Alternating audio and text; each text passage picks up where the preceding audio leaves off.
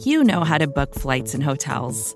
All you're missing is a tool to help you plan that unbelievable travel experience. That's why you need Viator. Book guided tours, excursions, and more in one place. There are over 300,000 travel experiences to choose from, so you can find something for everyone. And Viator offers free cancellation and 24 7 customer support for worry free travel. Download the Viator app now and use code Viator10 for 10% off your first booking in the app. Find travel experiences for you. Do more with Viator.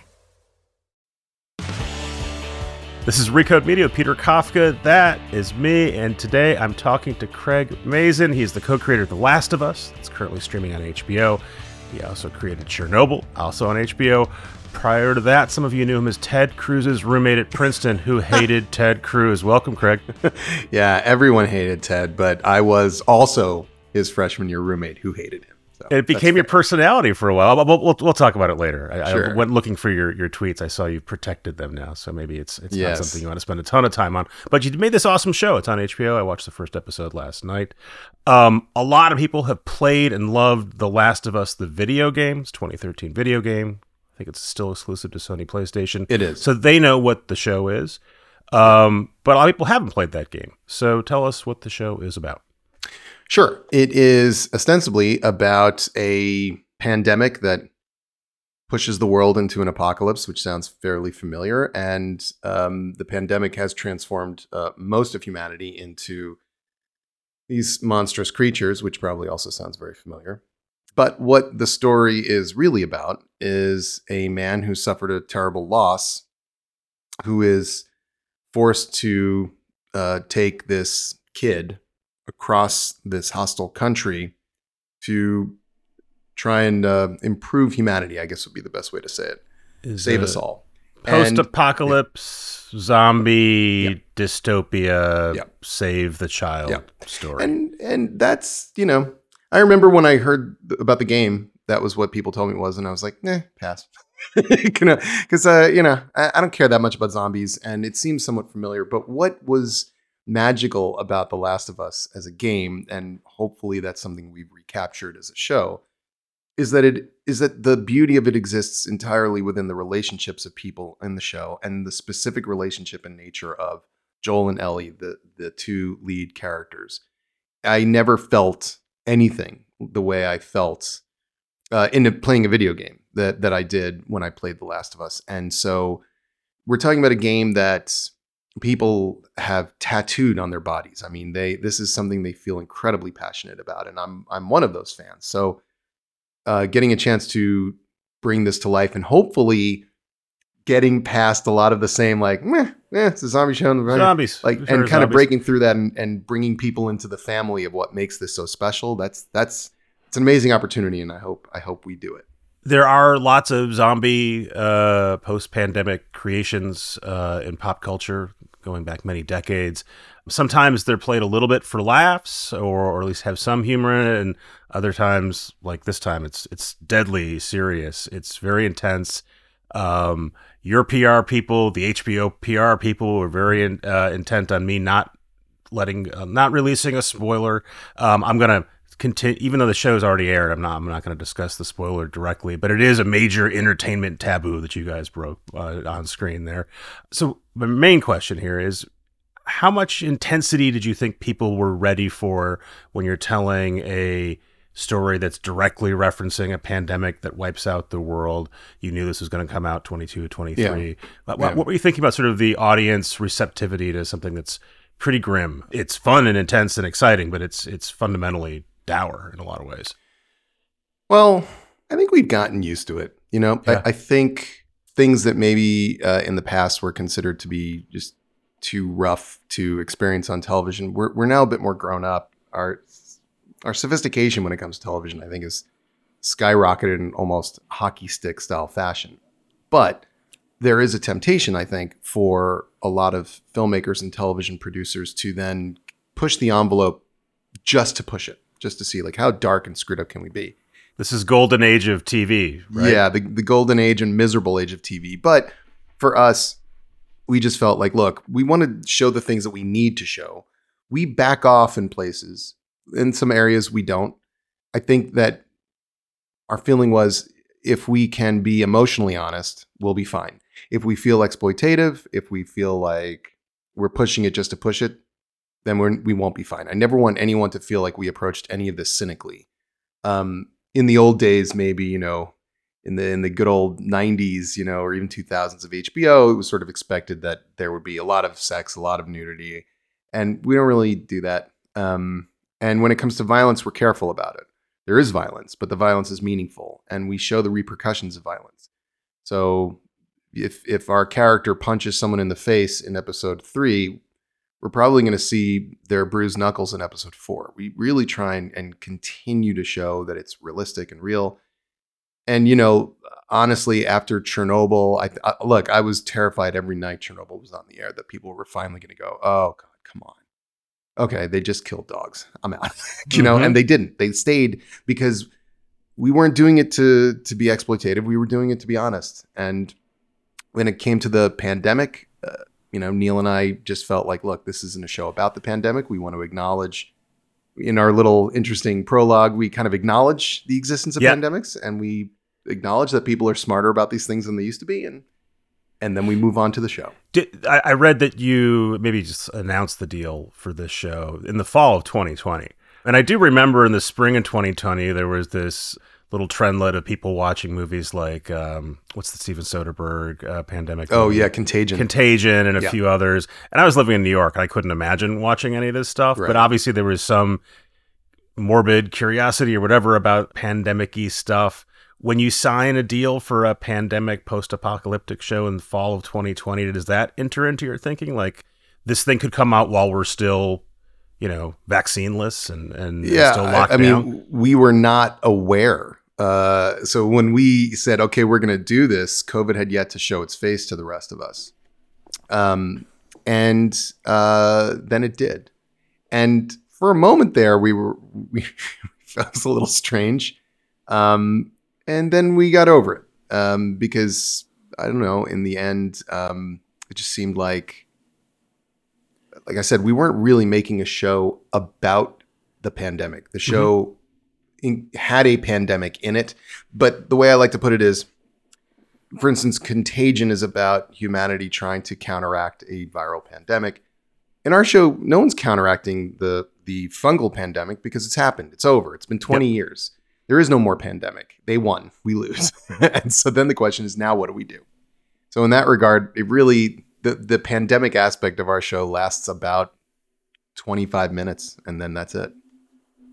Uh, it is based on a video game. You said when you first heard about it, you're like, I don't know. Was that was that because you were playing? Had someone brought you the game to play, or someone brought you the project that was a game that they Oh. wanted you to be a, a turn this into a movie? Or TV Yeah, no, it was definitely the the former. Um, I'm I'm a big gamer. I play Yeah. most everything. At the time, I whenever there was a game where like uh, it's exclusive to PlayStation, I think I hadn't uh, I hadn't played PlayStation games in a while. I was kind of I was firmly into Xbox at the time. I think it was like deep into Halo and such. And a friend of mine, Chris Morgan, who makes the Fast and Furious movies, was like, "Dude, dude, you gotta play this game." And I'm like, ah, zombies, and he's like, "You gotta." And I remember looking at the cover and going, "Well, this is interesting." There's this kid, a 14 year old girl on the cover, featured more prominently than the guy. Well, that's just something you would never see. Back then, that was it was almost like considered marketing suicide, and happily, um, you know, everyone found out quite the opposite was true. But that was intriguing to me. So, um, I yeah, I I bought it. I actually bought a PS3 specifically to play The Last of Us, and uh, I was I was just so taken. So Explain Yeah, I- what was what was thrilling about the game to you and to lots of other people because most I think some people will have a vague idea what the game is, but most will just put it in generic video game worlds. They won't understand what's going on there. Well, the game begins in a way I've never experienced in any game prior. I think games since have drawn from it, but normally when you start a video game, you are immediately thrust into some action. And the point of the action is to teach you what the square, X, circle, and triangle button Yep. do, and L1 and L2, and so forth. But the idea is that you're you're into the mechanics of the game and the world of the game, and you're often playing a faceless person, but you're certainly playing the person that you're going to be playing for the entire game. And then here comes this game that does none of that. It begins with a long discussion between a father and a daughter sitting on a couch. And and the next thing you know, uh, it's the middle of the night. You're the daughter. You're playing the daughter, and dad's not there. And the world begins to fall apart, and you remain playing her until there's a perspective switch and uh, this unspeakable tragedy occurs. And you, the player, who have been playing this, I think she was 12 year old girl in the game, you die. And you witness this, this absolutely brutal and tragic death. And the scene was as good, as meaningful, and as moving as anything I've ever seen in a film or in a TV show. That's That- the kind of that that that way of talking about video games being as powerful as entertain as, as movies and television show has been an idea circling around games for 20 years and it's Yep. why people who are really into games say this is just as important as TV or movies then you'll have folks like Steven Spielberg saying I've never been moved to tears by a video game and and there's this sort of middle ground now where there's stories in video games that told through cutscenes, and hmm. as the tech gets better, those scenes come closer and closer to what you'd see in a movie or TV show. But they're still different, or they're still like they're generally, I think, you know, B versions of stuff you've seen on television and movies, or what in, in or, or in video games. And we can talk about Avatar if you want to, but um so I'm curious when when when when you encountered that, were you saying, "Oh, this is really intense for a video game," or are you saying, "No, this is just genuinely moving art"? Period. The latter. Um, and I recognize and, and acknowledge the the I would call it the general critique of video games. A lot of video games over the years have been derivative themselves of movies. So it's not surprising to hear Spielberg say something like that. I mean, he makes Indiana Jones and then eventually Tomb Raider comes out Mhm. as if it's not, you know, Yeah, It's like I made that already. yeah, it's it's pretty derivative and and and and it's a great game. But many games, even even Uncharted, which is the other you know big franchise that Naughty Dog, the company, The Last of Us has, is so uh, clearly owes a great debt to Indiana Jones. Um, and so a lot of times when you play video games, even the big ones, you think, oh, this is a really good version of that movie I love. I mean, when the first time I played Halo, I'm like, oh my god, I'm playing Aliens. This is great. Mhm. But The Last of Us was absolutely different. The Last of Us was an experience unto itself. What Neil Druckmann and Naughty Dog did with that game was to make a story that was worthy of itself and as good as, m- better. In fact, way better than most things that I would see on television or in movies. It deserved to be, you know, the most awarded game of all time, and I think it was until The Last of Us Two came along. Neil Druckmann, like you said, uh, uh, made the game. He's making the show with you. As you're adapting a video game for a TV show, and again, there's lots of ways to do this. Sometimes you can just say, "Oh, we're just going to call this movie the name of the game," and Sure. it'll have a couple references to it. In this case, you're taking the whole plot.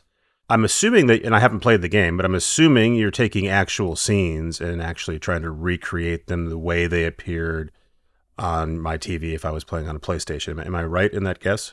Sometimes we do. Um, it's a, it's an it's a mix, I would say. As the season goes on, I think people who are fans of the game will recognize scenes from the game. Mhm. They there will some that will be exact, some will be inspired by. Then there will be entire episodes where it's new. And when you're when you're recreating a scene, do you want to actually recreate the lighting and the perspective and everything, or do you say, "Well, this is what they were doing at the time. We can actually block this a better way. We can make this a more interesting way to present this." Or do you say, "We should, why, they did it right the first time. Let's just Yeah, replicate I it." I think in certain cases you feel like, hey, you know what? They did it right the first time. There's, it's not like so when Neil um, was making that game, I think there was a sense of not wanting the camera to do things that cameras can't do, even though you can move a camera anywhere in a video game. Mhm. So because the style was so grounded anyway, a lot of times as we went to go shoot it, maybe I wasn't thinking, oh, I'm going to do it exactly the same way, but you end up roughly in the same kind of positions because they're where the camera ought to be sometimes you know there are certain circumstances where you can't be quite like that it was never we never really went for like perfect fidelity as much as feeling fidelity Mhm. so when it came to lighting and things like that it was really just like how do we give the audience the same feeling and emotional impact that people experience when they play the game beyond plot and characters and names and dialogue, are there ways of shooting a television show that's based on a game where you want to make it seem game like in some way or a nod to that? Or is that just natural now that the, the blurring of TV and video games is, you don't have to actually do it explicitly? Yeah, I, we actually didn't want to ever introduce gameness per se. Um, in fact, gameplay is that's that's where the adaptation becomes interesting. You take story, character, relationships, tone. I think is a really important thing. The general feeling of the world. Now, what do you do about the fact that so much of the experience of the game is gameplay, which is something that we really shouldn't be doing when we're creating a passive experience like television watching? And then we ask ourselves all sorts of philosophical questions. Well, how did I feel when I was playing through this? Is this part was this part mostly there because it was fun to play but doesn't necessarily enhance the story? All those questions, these are the things that Neil and I asked a thousand times. And what was great about him and and I think he's honestly unique among source material authors who are having their work adapted is that he was so flexible and smart about the fact that we needed to adapt. And he would let me go and play. And I would come back to him and show him a script and say, okay, there's a lot of stuff in here that is new and different, but let's see what you think.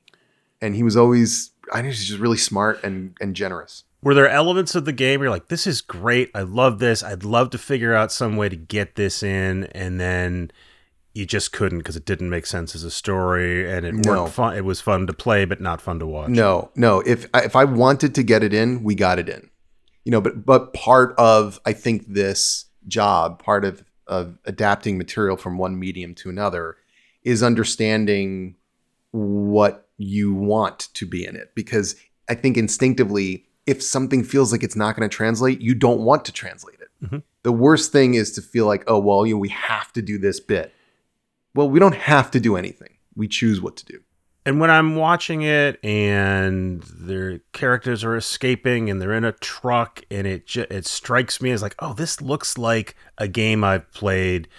Is that just because that's what happens when you, I mean, there's only so many ways to shoot someone running away from something in a truck and whether you do it in a video game or a movie it kind of looks the same or or is there something intentional there?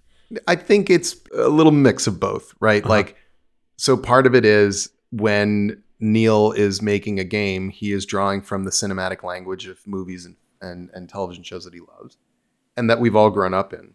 And then when i'm adapting it i'm thinking about both i'm thinking about like look this is a great way of doing it but then also, there was a, a certain feeling I had with the claustrophobic nature of these three people in a car that I loved when I. So really, it it just comes down to picking and choosing and following your instincts about what you think will translate best. It's never about let's get as much game in there as possible. It's really yeah. what will make the best episode of TV. We'll be right back with Craig Mazin, but first a word from a sponsor. Vacations can be tricky. You already know how to book flights and hotels, but now the only thing you're missing is, you know, the actual travel experience. Because is it really a vacation if you're just sitting around like you would at home? You need a tool to get the most out of your time away.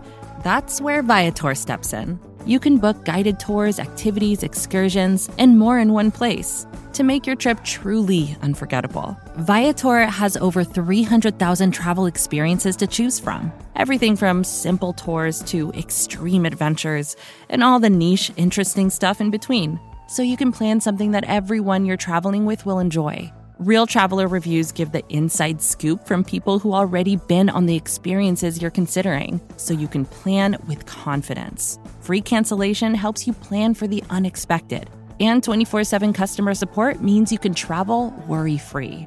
Download the Viator app now and use code Viator10 for 10% off your first booking in the app. Find travel experiences for you. Do more with Viator. I've seen it a couple times, once on my own, once when the kids watched 1917, the World War One, um, sure. which is one take and it's generally from the perspective of the main character and about midway through i'm like oh this is a first person shooter and then there's a part where it's explicit like there's very much a first person shooter scene yeah. and i thought oh that's really interesting for my kids this will just seem like just st- entertainment. It all looks similar. Do you think that those lines are going to blur more and more, or do you think most people are going to understand what you understand, which is a game is an interactive experience. It's lean forward. You present it in a different certain way, and and you know TV is passive, and you lean back, and and and there there are clear lines about the difference in the in the. It's a good question. I can only tell you what I hope. What I hope is that people don't try and blur the lines because I think the lines are there for a reason. I mean, you're very smartly pointing out that there's just a different method of engagement, just as there is with a book. I mean, we don't just roll text on a screen, you know, for for minutes at a time. The, there is a reason we change things as we adapt them, and understanding what the soul and the tone and the beauty of something is, and how to put it from a painting into a sculpture. That's what we're supposed to do I hope, because let's face it, video game adaptations haven't always been great. Mm-hmm. there have been a lot of disappointments along the way. Yeah, it's very often a sign to stay away from this product if you're a person, if you're a consumer. It struggles, right? as a as a general pipeline, it struggles. I'm hoping that our show is maybe a good blueprint for other people who are coming now who are because there's a lot of them in development. And I hope that our show is maybe a, a good way of thinking about it because we really applied as much story science and game fan and writing fan science as we could to the adaptation. You saying story science? Story science. Oh yeah. I, I don't know that I've heard that term before. So I feel like it Uh-huh. must be a term you use all the time, and it just shows you that you're a professional scriptwriter. well, it's just me. Maybe uh, I'm the only one that says it. what what does story science mean to you? well, there is, and sometimes I'll say emotional math. Um, there's art and there's craft, and one of the, the craft is is uh, underrated and and underutilized. I think there are just certain kind of technical ways of portraying and relaying narrative that you master over time, or hopefully you get better at. And these are the decisions that we would bring to bear all the time. Uh, okay, well, if we do this here, is it undercutting this? If we do this, don't we really need to set it up way, way earlier so it has some sort of resonance? There are thematic questions. How do you create? I think of every episode as its own little circle where the ending reflects the beginning. Well, this is something that's very different. You know, I say to Neil, like, as a player, I decide when I'm going to stop playing tonight. I decide when the story ends tonight. Mhm. But watching television, we're deciding for everybody where it ends tonight. Dan Harmon has famously sort of a, a, a schematic that he Yeah, has seen when he it. talks It's about so TV complicated. shows. and, and and I and so you you I've interviewed John August before. And I guess you have worked with him in the past doing sort of screenwriting tips. We we have a blog, uh, a podcast rather. Yeah, how did you how did you learn the mechanics of this? Was it something you always knew you were going to do?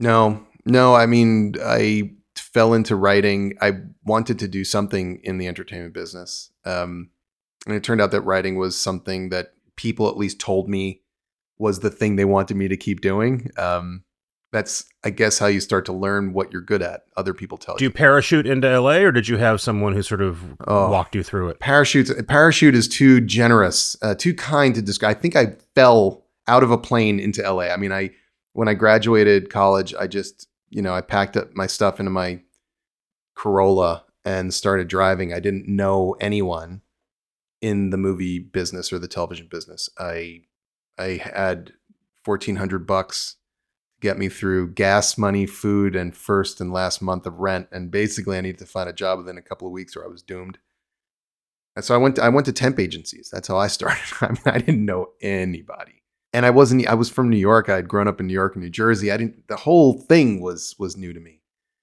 But in time, that's what I found out was that writing was something that I could do. I have been learning the whole time. I've been writing professionally for over 25 years. So there was something at least in the beginning that I had, I guess, that was instinctive that worked. But that's not enough you, you want to get better at things. And so I've been working and working really hard to try and get better over time. What project broke you through? What project got you into the world of working screenwriter? Uh, so uh, this is like 1994. Uh, I had a writing partner at the time, and we were we were just writing you know spec scripts and comedies and trying to break in. And we went to go see um, Apollo 13, and we loved it. But both of us, this is like you know in the thick of the Jim Carrey era. We were Mhm. like, this would be so much funnier if Tom Hanks was just an idiot instead of Tom Hanks. this would be He this made would his gone bu- better. he made his butt talk. basically. Yeah. And so we pitched this story called Space Cadet to Disney, and they bought it, and it eventually became a movie called Rocket Man with Harland Williams. Not Rocketeer, uh, Mhm. which is a m- much better loved film. but that said, I will say now what happens, I meet uh, people who are like in their late 20s or early 30s, and all they want to do is talk about Rocket Man because that's the movie they saw when they were eight on, you know, on DVD or whatever. And so you do that, you end up making like Hangover 2, Hangover 3, Yeah, yeah, scripts for that. And so you're in that very rarefied world of person who gets paid to write scripts, some of which get made, a lot Mm-hmm. of which I assume don't, or you're you're you're work doing script doctoring for other people and it can Yeah. be very lucrative. But you're not the guy who made Chernobyl. How did you become the guy who made Chernobyl, which is so radically different in tone than all the other work you seem to have been doing?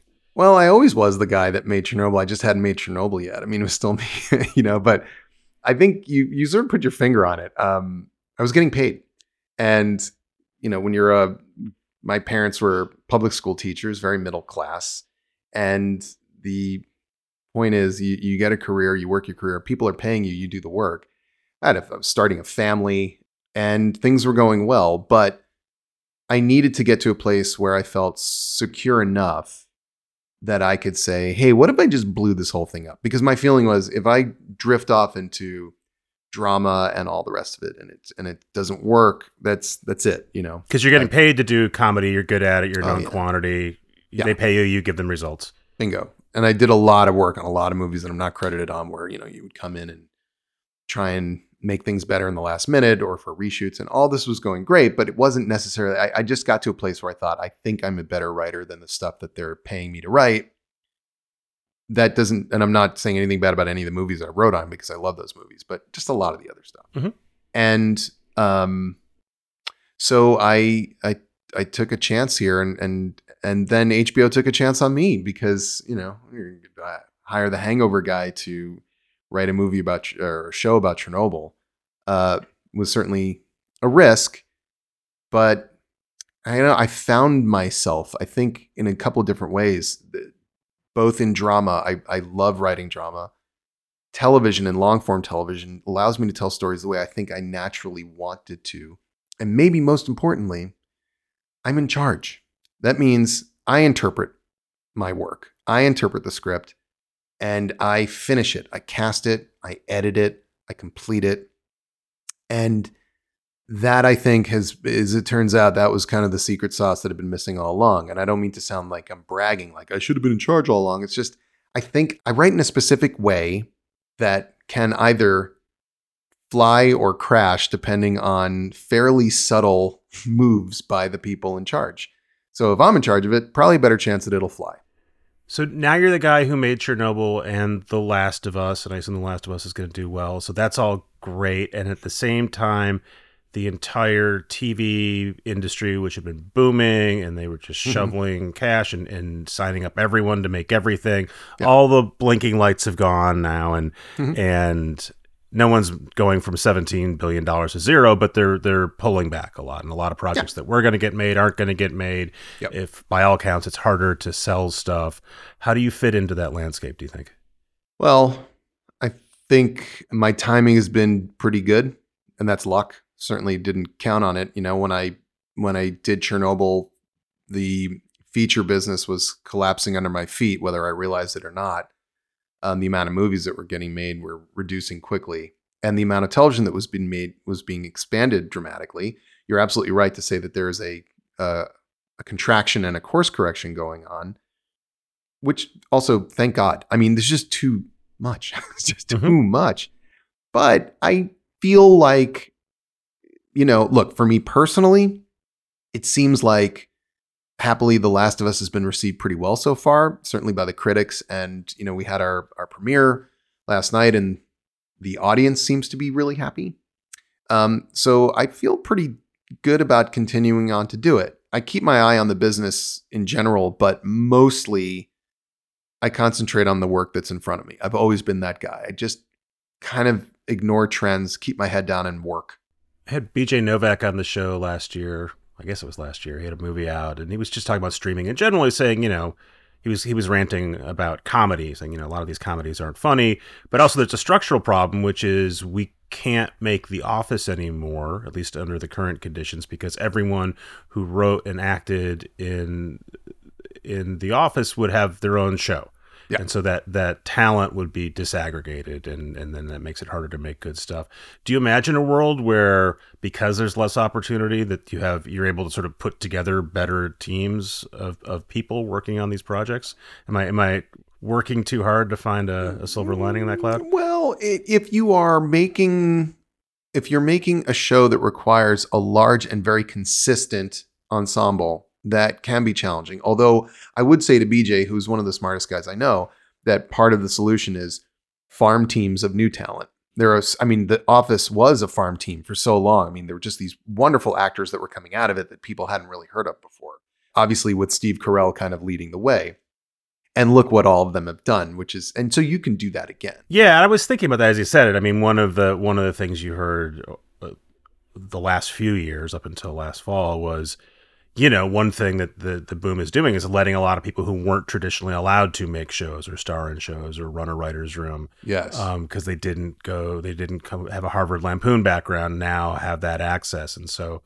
You know, you want to make sure that you're not shutting the door on them as as things contract as well. Yeah, and that that is particularly relevant for writers of color and for women, uh, disabled writers. There's just this. I mean, let's just there's the entire world of people that aren't straight, white, you know, non-trans, cis, het, white guy, cis, het, Mhm. white guy. Forever, that was kind of what we had here in Hollywood, and to the extent that I was a beneficiary of that system, I'm very aware of it. Speaking of which, The Last of Us Two had, which is the video game sequel that came out a couple years ago, Yes. got I guess now predictable blowback online Yeah. because there's a, a sexuality component with one of the characters. Does that hang at all over you as you're producing this, knowing that there's a part probably very small but also very vocal game fans who are going to be upset with you if you do something they think is too woke or whatever the term is? Nothing you can do about it. Well, there is one thing you can do about it, and that is to not calculate your way to anything, but to write as honestly as you can from your heart. So I don't. It may be that some people will eventually accuse me of pandering or being woke or any of that stuff, but I, I'm actually I'm, I don't pander, and I'm not woke. Uh, I don't know what the fuck that even means anymore. I just know that I try and be a decent person, and as I get older, I listen to my kids and I have and I have family members who are transgender and family members who are LGBTQ and and I have family members who are disabled. So you you know you want to listen to people and and just be kind. That's really all I care about. But then write the best show I can uh, as honestly as I can. And then you know people think it's cynical or grouse or whatever. It turns out there's fewer of them than they say because oh Mhm. man, The Last of Us Two got so much blowback and then sold a whole lot of copies and won every award possible. And and that game is beloved by so many people. And I think it's wonderful. Could take a hard right and ask you about Ted Cruz. Yeah, Um, sure you could. Talking about hard right. Yeah, exactly. So, so I this one. I, it's the reason I knew your name prior prior Yeah. to to Chernobyl was the guy who went to college with Ted Cruz and would tweet angrily about him.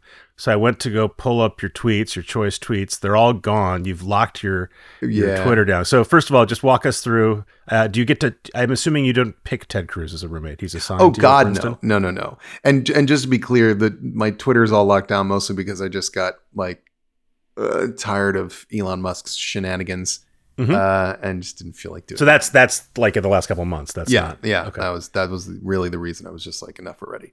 I didn't feel like contributing to his uh, nonsense. Sorry, Elon. Uh, but as far as Ted goes, I certainly did not choose him as a roommate. I received in 1988.